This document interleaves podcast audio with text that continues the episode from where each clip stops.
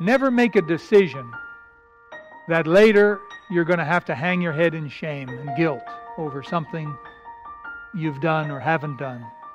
Always make a decision for the long term. That's the advice I give people.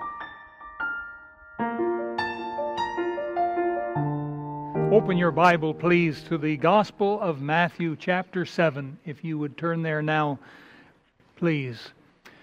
Boy, oh boy, decisions, decisions. Life is made up of decisions from one day to the next, that's for sure. You know, we make so many decisions every day little ones, medium ones, big ones. We make so many decisions every day, we cannot possibly remember all of the different decisions we make. We make a decision, I suppose, to uh, get out of bed in the morning. We make decisions about um, uh, brushing our hair and, you know, having some breakfast. Are we going to have a cup of coffee today or not?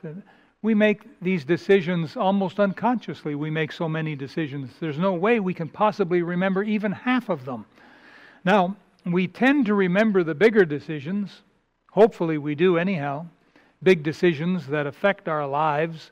Sometimes we remember those decisions with joy, and sometimes we remember those decisions with shame. Big decisions that we've made in life. And decisions are important. Decisions are always important. Human history has changed dramatically based upon the decision of one single person or based upon the decision of a nation as a whole it makes a big difference. Adam and Eve, for example, made a decision to eat of the forbidden fruit. and what were the results of that decision? Hmm? We're still feeling it today, aren't we? You see, oftentimes people don't realize how important decisions are until they've made the wrong decision. Once they've made the wrong decision, that's when the light bulb goes on and they're saying, oops, boy, this was an important decision. I, I should have given it more thought or gotten a little bit of uh, counsel or something. Ah, there's probably a million decisions a person can make throughout their lifetime. And to be honest, many of those will be wrong decisions. We're always making decisions, and many of them will be wrong decisions, but we need to look at it honestly many, maybe most, of the wrong decisions that we make will not bring dire circumstance or horrible disaster into our lives. It may be, oops, you know, a, a little loss of this, or uh, next time I'll, I'll choose better. It may be little decisions like that. But however, there are decisions that we can make that if we make the wrong decision, we're going to pay for it big time. There are decisions like that in life. I'm thinking of one now a decision that every person in life needs to make. And if they make the wrong decision, well, disaster doesn't even begin to come close to describe what's going to happen. Sometimes a person's last words are these What happens if I push this button? Too often, a person's last words in life are, uh oh. So, with this in mind, I'd like us to look at the subject two doors, one decision. Let's pray first. Our Father, thank you that wisdom is available for every man, woman, and young person to make their decisions, that you are a giver of wisdom. Our Father, we pray that you would help us all to tune our hearts today to hear your voice, to be able to make good decisions. We pray that if there be someone here or watching online who has not yet made the decision to follow Jesus, that today would be that day for them. Help them to see the wisdom of it. Help them to make their decision wisely. Please bless us with your presence. In Jesus' name we pray. Amen. Now, back in Jesus' day, the city of Jerusalem was the focal point for all Judaism in all of Israel. Jerusalem was it. The city of Jerusalem was large and it had been expanded two or three times, and they built big walls. It was a large city, it could hold a million people. And they had a number of gates all around the city, had big, high, strong walls and gates, or doors, if you want to call them doors. They called them gates. And these gates allowed people to come in and to go out. And they were all around the outside of the city. Now, they gave names to the gates. And that was important because if two people were going to meet at a certain gate, they'd need to know which gate. There were a lot of gates all around the city walls. And so they gave them names. And some of these names were the sheep gate, the fish gate, the old gate, the dung, D U N G, the dung gate. Imagine that. The water gate, and there were a number of other names as well. They named the gates according to the business or the activity that took place around or near the gate. The dung gate, by the way, the activity was on the outside of the city, outside of that gate. And that's where the refuse and so on. But um, if you were approaching the city of Jerusalem to do a certain business, certain type of activity, then you would need to know which gate to go to. You want to enter into the proper gate. And so Jesus, in his Sermon on the Mount, chapters 5, 6, and 7 of Matthew, is the greatest sermon ever preached, preached by our Lord Jesus. And he went up into this mountain. The people all gathered there so they could listen and hear him. And he spoke to them. And it's called the Sermon on the Mount. And in chapter 7, he spoke of two gates or doors, if you will, two spiritual gates, both of which lead into eternity. Eternity. Now, the first gate he spoke of in verse 13, the first part of verse 13, is the strait gate. So look at it, please, in your Bible. Jesus said, Enter ye in at the strait gate. Now, the word strait does not mean straight as an arrow. It, uh, uh, it doesn't mean straight as opposed to crooked. That's not what it means. There are two words that sound the same straight and straight. S T R A I G H T means straight as an arrow. S T R A I T, that's the word you have here in verse 13, that means very narrow, pressed in, close fitting. It's like what happens to some of us after a few years and we've put on a few pounds and we find something in our closet and we try and get into that. Maybe it's a pair of pants and you know the the top doesn't meet anymore. you know, or maybe it's a dress and it's all pulling and everything. That's that feeling of being compressed, that straitness. And that's what this word means. It's, um, it's related, the word strait is related to the English word strict and also strain. Those English words are related to this word strait. Uh, in fact, the word strait is also used to describe bodies of water. Now, if you've ever taken the BC ferries, Perhaps you've passed through the Strait of Georgia. How many have ever heard that expression, the Strait of Georgia? Raise your hand. Yeah. And that's a body of water, and the, the banks are kind of close together, uh, relatively speaking. They call it the Strait of Georgia. Anyhow, you can look that up later. The word strait, the English word strait, is translated from a Greek word stenos, Stenos. Now, does that sound like any English word you've heard before? Stenographer. A stenographer. What is a stenographer? A stenographer is someone who's trained how to take a whole lot of words and compress them into a tiny space. And they do it by using these squiggly little symbols. And if you looked at the notepad of a stenographer, You know, you'd mm, turn it around which way, and you can't make head nor tail out of it. But to the trained eye, they can read that and they know what it says. Stenographers are uh, important uh, people in courts of law. You know, they're taking their notes so that a transcript can be read back. But the idea is something pushed into a small space. It's, it's squeezed in there. Now back to uh, back to the word strait gate, the strait gate. the strait gate. You cannot walk through the strait gate beside someone.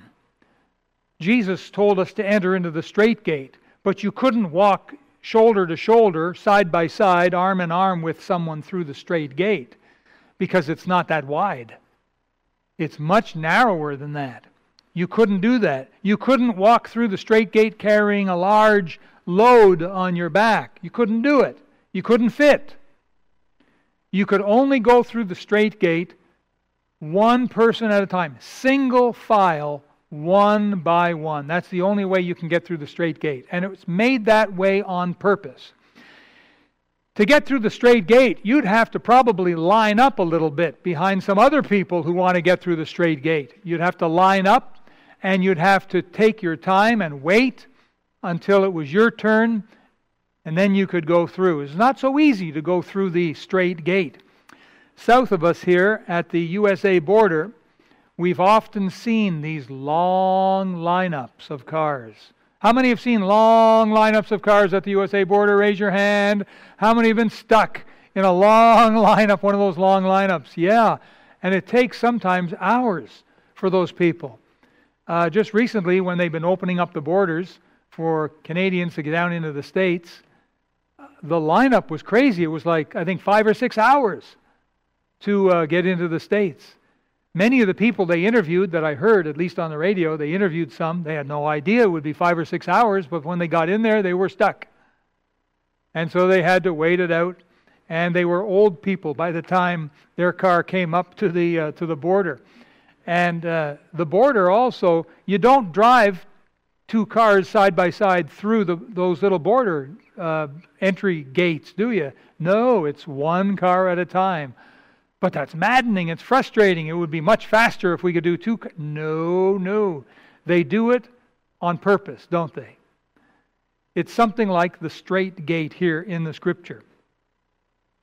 The border entry is strait, it's very narrow.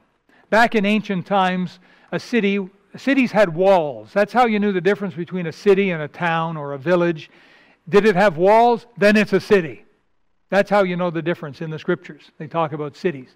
So uh, the city had its walls, and often, usually, I think almost always, they had at least one gate that was very, very tiny and narrow and strait. And they did that on purpose. Often they would do that because at nighttime, some people would want to come and go from the, the city. And of course, enemies would be there with their armies and when the doors open, if the army could rush in, that's the end of your city. But they would make one door very narrow so that you'd have to really squeeze through.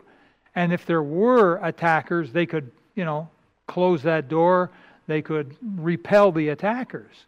So, this is one reason why they had these narrow, constricted little doorways called gates here. Um, Spiritually speaking, we have the first gate here, the strait gate, and it's a gateway to eternity. This gate is very tight. This gate is somewhat restrictive to go through, and yet this is the gate that Jesus is telling us to go through for our eternal happiness. Were there no other gates people could go through? Yes, there were. That brings us to point number two. Chapter 7, verse 13 Enter ye in at the strait gate. All right, there's the first gate. We looked at that. For wide is the gate. Here's the second gate, a wide gate. The wide is the gate, and broad is the way that leadeth to destruction. And many there be which go in thereat. And so here we have the wide gate. We had the strait gate, meaning very compressed, narrow, tiny, hard to get through. Then we have the wide gate. So the wide gate is kind of the opposite of the strait gate. Can you see the, the difference between the two? One is very tiny, hard to get through, the other is big. Oh, the, through the wide gate, you could take a truckload, a dump truck load of goods and whatever you want. You could go through that, and there's still plenty of room to spare. Through the wide gate, a crowd of people could all walk arm in arm through the wide gate, and still they'd have room to spare. The wide gate and the strait or the narrow gate, they're very different, aren't they? But listen, the destinations where you end up at through the strait gate and through the wide gate, the destinations are different too. The wide gate,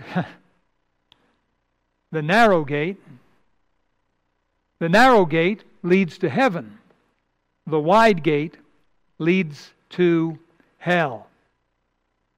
Decisions, decisions. What do we do? The strait gate is going to mean some kind of difficulty for me. It's going to mean that things aren't going to be as easy as for other people. But you know, the wide gate means that things are going to be roomy for me and comfortable for me, maybe pleasurable for me. You see the differences. What are we going to do? Now, people have often come to me and asked me for help in making a decision that they, they have to make. Um, and they'll call me up or they'll come and see me. Pastor, I need to make a decision. You know, what should I do? And my advice is usually always the same. Make a decision that you're going to be happy with six months from now. Don't make a decision that's going to give you some kind of relief at the moment. Make a decision that you're going to be happy with six months from now or maybe six years down the road. Never make a decision that later you're going to have to hang your head in shame and guilt over something you've done or haven't done. Always make a decision for the long term. That's the advice I give people. It's like when you go to buy an important item for your home or for your car. I think you ought to buy quality. I really do. But, Pastor, quality costs more. It always does. But quality lasts longer than cheap. You can buy cheap or you can buy quality. Uh, my wife, she um, made a decision, oh, about a month ago. There was something that she saw on the internet, I guess on Amazon, and it was a machine that you could push down to take weeds out of the lawn, dandelions out. By the way, I'm starting to learn that there's some nutritious value in dandelions. I kind of wish we'd saved some of those. But anyhow, she was uh, all excited about getting this dandelion extractor. And uh, she showed me, and boy, it really looked like it was the cat's meow. It looked great. But uh, she was faced with a decision. There was one for about $30, and there was one for over $100. Now, the whites aren't made of money. So, you know, we, we have to think through decisions. But we looked at the $30 one, and it was made of plastic, cheap plastic. We looked at the $100 one, it was made of sturdy metal. So I held her hand tightly and I said, Push the $100 button. and so she did, and it came, and it's really a joy to use this thing. It's heavy duty, it can fall off the table, you know, the car could run over it or something, and it, it's great. Quality always outlasts cheap, always does. Someone once said, quality is remembered long after price is forgotten. Isn't that right? Some of you fellas had bought real beautiful engagement rings for your fiance who became your wife. And then year after year, whenever you'd see that ring on her finger, you know, you'd be so so happy, so happy that you you went into debt, sold your car, your favorite couch, sold the dog, had to sell yourself to the boss for to work overtime for free, and You, you went into great length to buy this ring, to invest on your wife's finger, and um, it gives you joy every time you look at it.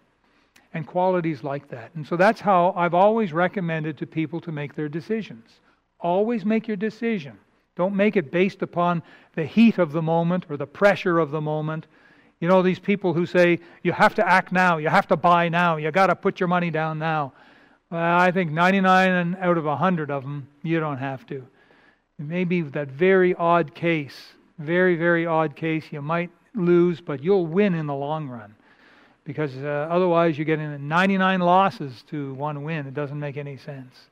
And so, anyhow, make your decisions according to uh, good wisdom and quality and what's going to be best in the long run. Now, the wide gate has got a lot going for it. The wide gate in life has many attractive things, but, folks, where does it end up?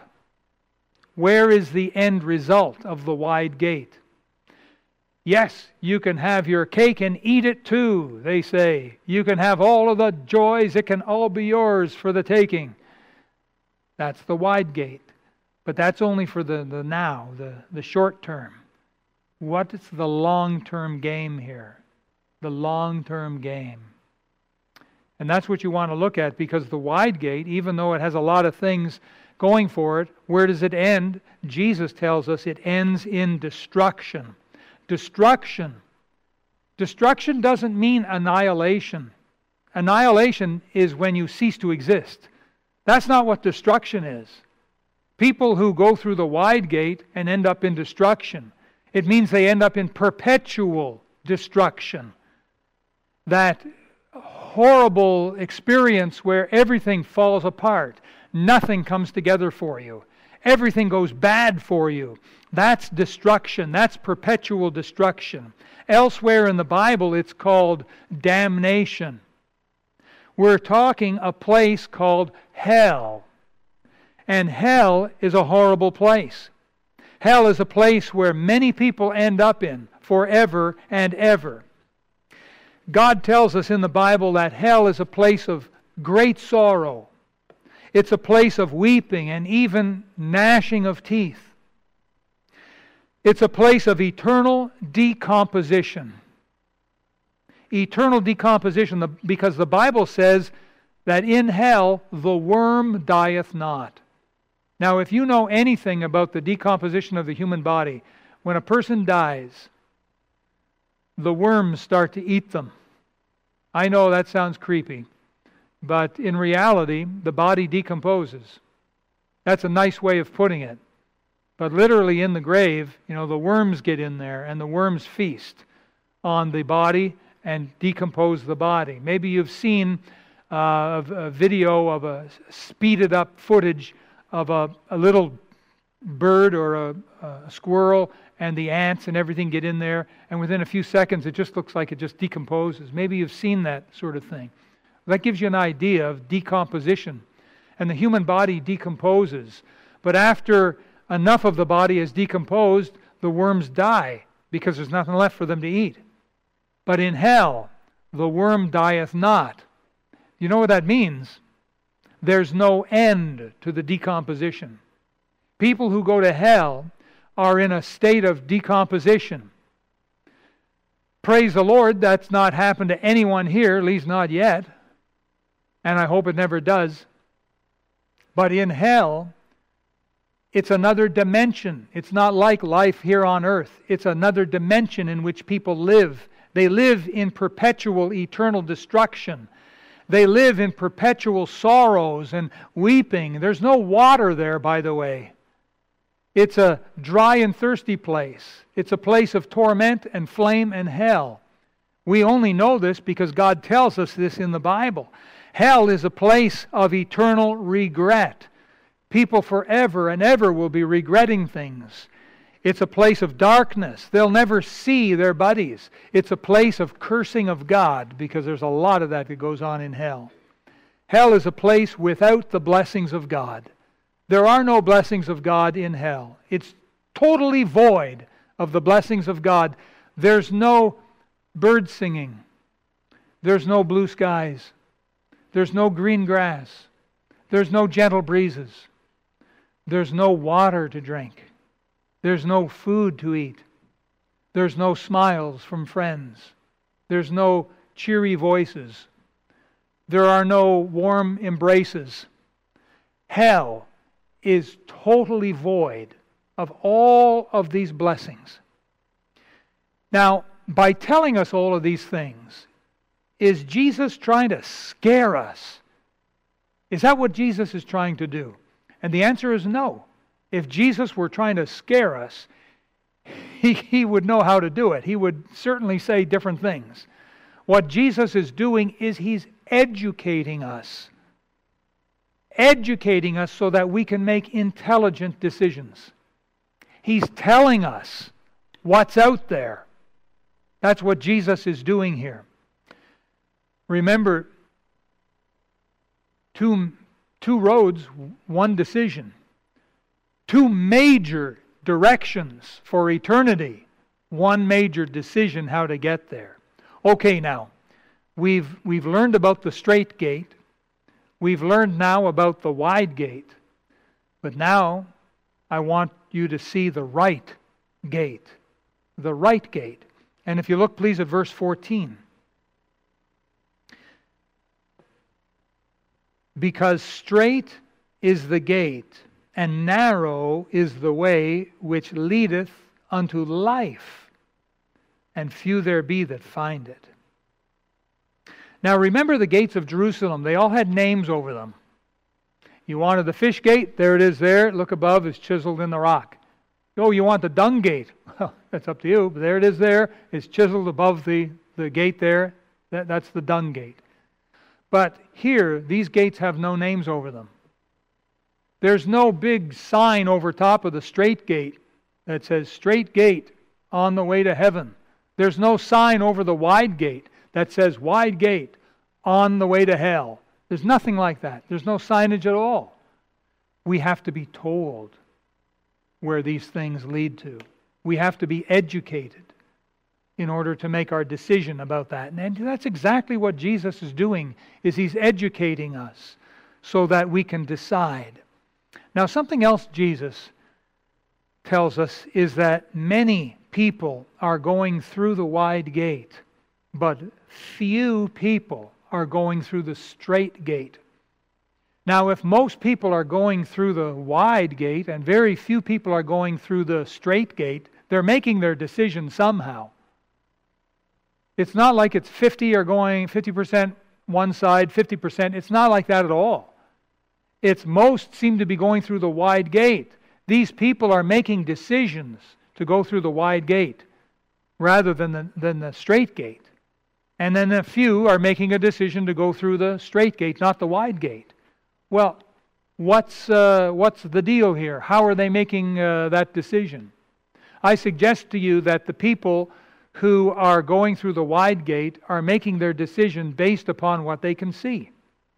They look at one, they look at the other. It's like the contestants on a game show. Do you want door number one? Do you want door number two? And the contestants, they're, they're looking at door number one and they're saying, oh, it looks kind of old and it looks like the hinges are rusted and it looks dirty on the doorknob. I might catch COVID. And then they look over here at door number two, and it's new, and it's gleaming, and it's exciting, and there's lights flashing around it. And they say, I'll take door number two. And I think that this is how most people make their decision as to which gate they're going to go through.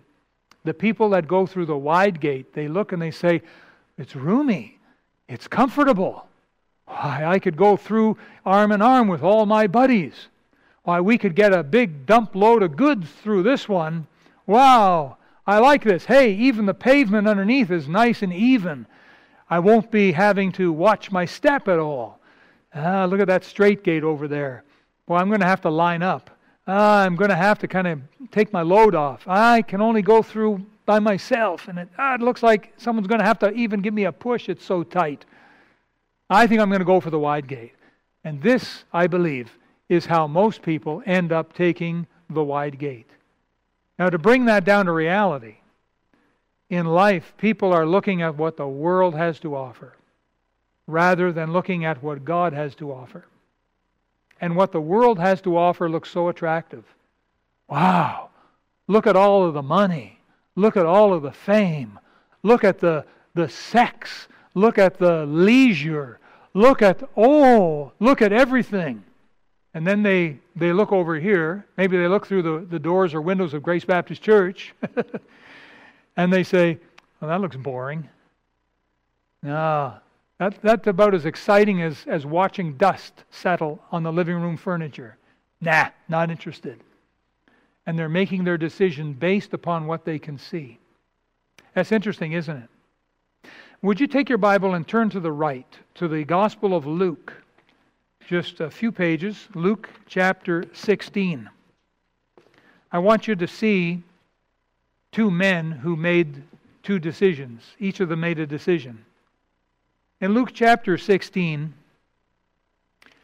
and verse number 19, we have a story the Lord Jesus himself told us. Now, some people think this is not a true story, they just think it's a parable. But every time Jesus told a parable, he said it was a parable or he gave the interpretation of it. This is never called a parable. There's no interpretation needed. This was a story that actually happened. In verse 19, there was a certain rich man, which was clothed in purple and fine linen and fared sumptuously every day. Boy, that means he he ate to the nines, I guess. He his table was full. All right, verse 20. That's the first man. Verse 20 is the second man. There was a certain beggar named Lazarus, which was laid at his gate full of sores. Ooh, that doesn't sound so good, does it? Two, two different men here. Verse 21 And desiring to be fed with the crumbs which fell from the rich man's table. Moreover, the dogs came and licked his sores. Now remember, these were not friendly little dogs like, you know, my wife and I have a little dog named Charlie, and he's uh, a Shih Tzu, and his breeding. Now, some dogs are bred as sheep dogs, and they, they go out and they round up the sheep. Some dogs are bred as guard dogs, you know, and boy, they they protect the home. Charlie's breeding is different. Charlie is bred to be a lap dog, and he fulfills his calling in life. He lays there and lets us rub his, his tummy. He is a lap dog, and that's what he does in life. These were not lap dogs.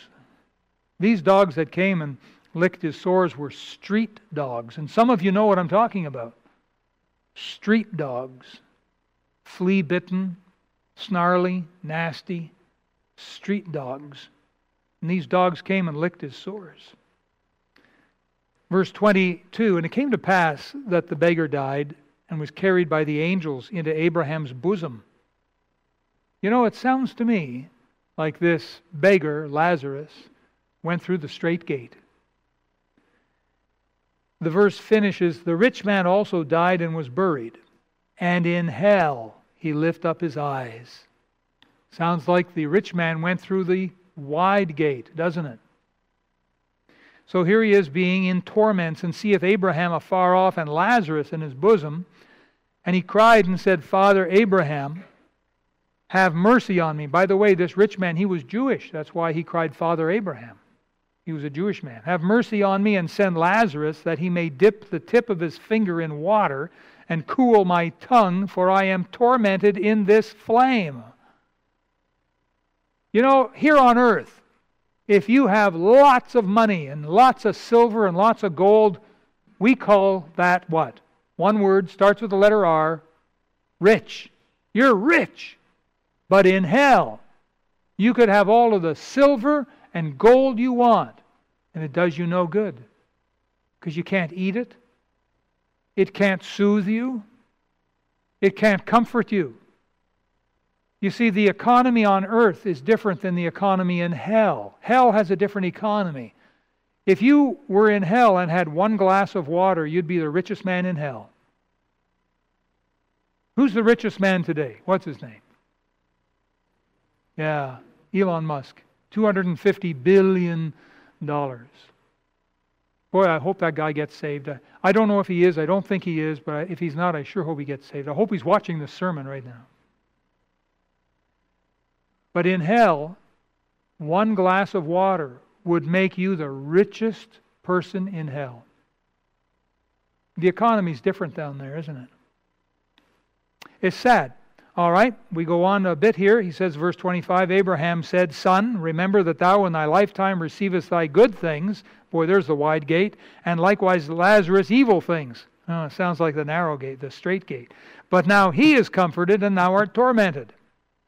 And beside all this, between us and you, there's a great gulf fixed, so that they which would pass from hence to you cannot, neither can they pass to us that would come from thence. Then he said, I pray thee, therefore, Father, thou wouldst send him to my father's house, for I have five brethren, that he may testify unto them, lest they also come into this place of torment.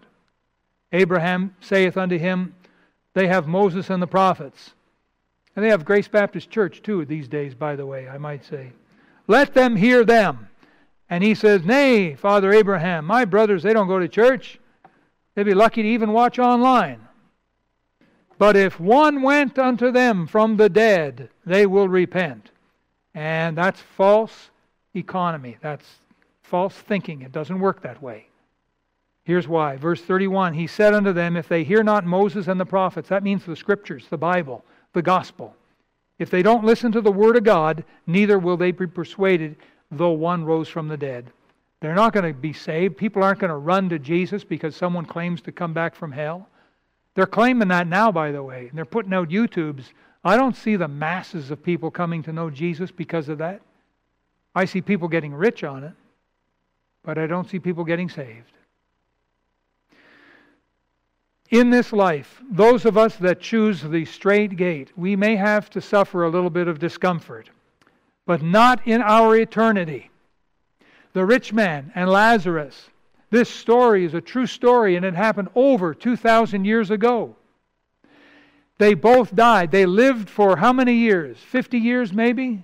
Give or take, 50 years, maybe more, maybe less, we don't know. But they lived on this earth for a few years. They died. But now, both of them, for well over 2,000 years, have been in their respective homes. The rich man is still there. He's still in hell. He's still looking to get a drip of water. He's still in flame. He's still in torment. He's still in regret. He's still weeping and still gnashing his teeth. Over 2,000 years. Not Lazarus. Lazarus is rejoicing on the streets of gold. Lazarus is with the Lord. Lazarus is cashed in. Lazarus is a wealthy man in eternity. Our Lord Jesus taught us, He educated us, and He told us there are two gates or two doors. There's the cramped, narrow one. Then there's this wide, luxurious one. The cramped, narrow one. He's talking spiritually now. The cramped, narrow one is going to lead you to eternity, to, uh, to, to uh, uh, heaven. The wide, luxurious one is going to lead you to hell. Now, what Jesus is not saying is go sell all your possessions and live like a piece of dirt and die that way. He's not saying that. God often blesses his people with abundance. Nothing wrong with that. Praise the Lord for it. But people who trust in the wide gate and they trust in their riches, these are the ones that end up in hell. The ones who trust in the Lord Jesus. You see, people say that Jesus is very narrow because Jesus said, I, referring to himself, I am the way, the truth, and the life. No man cometh unto the Father but by me. Jesus said that. Now, if Jesus said that, what about all the other world religions with their famous leaders? 23 years ago, I was in a car with a man. He had a picture hanging from his rearview mirror, and it looked like an Eastern religious kind of figure. I said, Who is this fella? And the guy driving, he says, that's my God. That's what he said to me. And there's a picture of him. And I thought, well, it's a nice likeness, I guess. That was his God. Jesus said that he is the way, the truth, and the life. No man can come to the Father. No man can get to heaven except through Jesus Christ. So, where does that leave this man's picture? That picture is, even if that man existed, yes or no, that man is not God. There's a whole religion out there called Mormonism that teaches you that you can become a God. That's not right. There is one God and one mediator between God and men, the man Christ Jesus. He is the way, the truth, and the life. He is the only way. Jesus is the door. And by him we can enter into eternal life. But it's narrow, you see. It's not Jesus plus Buddha or Jesus plus Confucius or Jesus plus anything else. It's Jesus and Jesus only. It doesn't include even your backpack of good works. You got to get rid of all that. All of the good things I've done in life mean nothing, nothing, nothing when it comes to getting to heaven. It's through Jesus. That's why it's very narrow. You know, you just barely get through there. And maybe even you got to get a push and a pull on this end or something to get you through. It's only, only Jesus. Let me tell you a quick story and we're done. Two young fellows are in high school. Both of them don't care for the high school. They don't like it. They don't like their teachers. Oh, I don't like teachers. I don't like the books. I don't like their dirty looks. You know how kids are. So they're in high school. They're not happy. One of them says, I'm out of here. I'm going to blow this popsicle stand. I'm out of here. I'm going to start living the good life. And so he quits and he goes and gets a job as a dishwasher. And after a couple of months, he comes back to visit his high school buddy because his high school buddy says, oh, I hate it too, but I'm going to stick it out. That's my decision. I'm going to stick it out. So the dishwasher came back to visit his high school buddy. And he pulled up in his car. It wasn't brand new, but it wasn't that old either. It was a nice looking car. And he gets out of the car with some flashy clothes. And his high school buddy says, Where'd you, where'd you get all these things? And the guy says, from my new job. I am the number one dishwasher at the restaurant. Really? Yeah, I got the clothes and I got the car. Well, I'm making payments on it, but hey, look what I can do. What can you do? Nothing. So, anyhow, that was a very unhappy day for the high school buddy. But he sticks it out, and after a couple of years, he finishes his high school and he decides he's going to go to college. How's he going to pay for college? Well, he had to get a job. He got a job waiting tables in the restaurant where his buddy worked as the head number one dishwasher.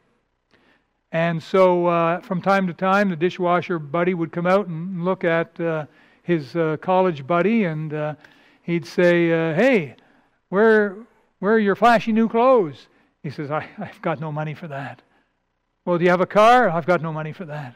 What are you doing with your money? It's paying for college paying for college. Every dime I got is going paying for college. Ho, ho, ho. And the, his dishwasher buddy went back into the kitchen. Well, after a couple of years of this, the college buddy graduated. And he was offered his first job at $100,000 a year. So after some time, he came around the restaurant to visit his dishwasher buddy. Can you see the difference? All through life, the dishwasher buddy couldn't seem to get a better job because he had quit on his education. Now, listen, I'm not saying education is the be all and end all. I'm not saying that at all. Unless it's a, a godly biblical education, that's different. But the education we get in the general college and university to get jobs and so on, what we would call a worldly kind of education, it's important, but it's not the be all and end all. But in this particular story, our dishwasher buddy couldn't never get beyond what he got because he quit on his education. Jesus Christ is trying to educate us so we can make the right decision. Because every one of us, we're not going to be here forever. How much time you got left? Can you guarantee me you're going to be here in 10 years? Can you guarantee me you're going to be here in five years? Can you put up a 100% bona fide, ironclad guarantee you're going to be here in one year? One year from now, you're going to be here. You might say, Well, God willing, I'll be here. You might say, I hope I'll be here. But you know it and I know it. We don't even have a guarantee on tomorrow, do we? You go to bed tonight and wake up tomorrow morning. There are millions of people that will have died. Some of them died in their sleep. Some of them caught a bullet. Some of them were strangled. Some of them put a gun to their head. Some of them were in a war and got blown to smithereens. Millions of people will be dead when you get up tomorrow. Will you be one of them?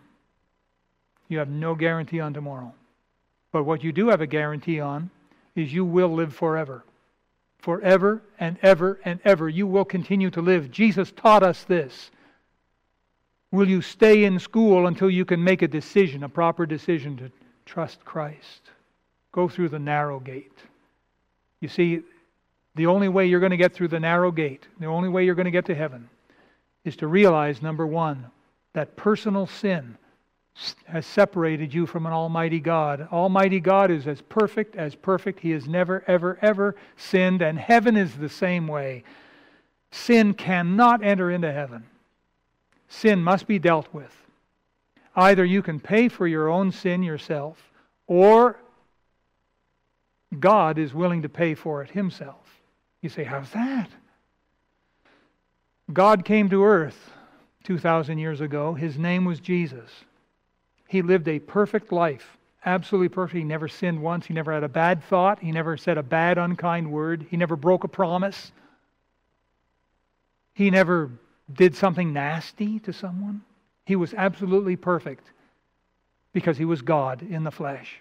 He came for the purpose of dying for us, paying what we owe in hell because we owe a huge debt in hell. A criminal gets caught He's dragged up before the judge. The evidence is all there. The judge says, How do you plead? The criminal says, Well, deep down, I'm a good person. You'll let me go, won't you, judge? That's not the job of the judge. The job of the judge is to mete out the proper penalty for the crime. God is the perfect judge. He has to mete out the penalty for sin. It means separation from God forever and ever in a place called hell. Now, whether you think that's good or bad or just or unjust, that is what it is. One day you and I will stand before our Maker and give account. If you are in Christ, if Christ is in you, if you have humbled yourself and repented of your sin and received the free gift of eternal life, Jesus into your life, into your heart and soul, that's heaven. That's your guarantee of heaven. If you've lived your life kind of going through the wide gate, that's your eternity. Today is your day. Today, we call it, May the Lost Be Saved. Today, you can pray in your heart and tell Jesus you're sorry for your sin. You may have never pulled the trigger and murdered someone, but maybe in your mind, in your heart, you've wished someone was dead. You've never maybe done any huge act of disobedience, rebellion against the state, but you've disobeyed your God given authorities in life. Said things, done things, you know what I'm saying. All that goes on our record, our account against us. God is the judge, and He says, I will put your punishment upon my son if you will receive my son. And that payment can be credited to your account so that you are no longer a sinner, but a sinner saved by grace. Well, we could go on and on, but I think you get the idea. I think it's time for us to have a word of prayer. Would you stand to your feet with me, please? Thank you for watching the message today. We invite you to join us again every Sunday and Wednesday for more inspiring messages from God's Word.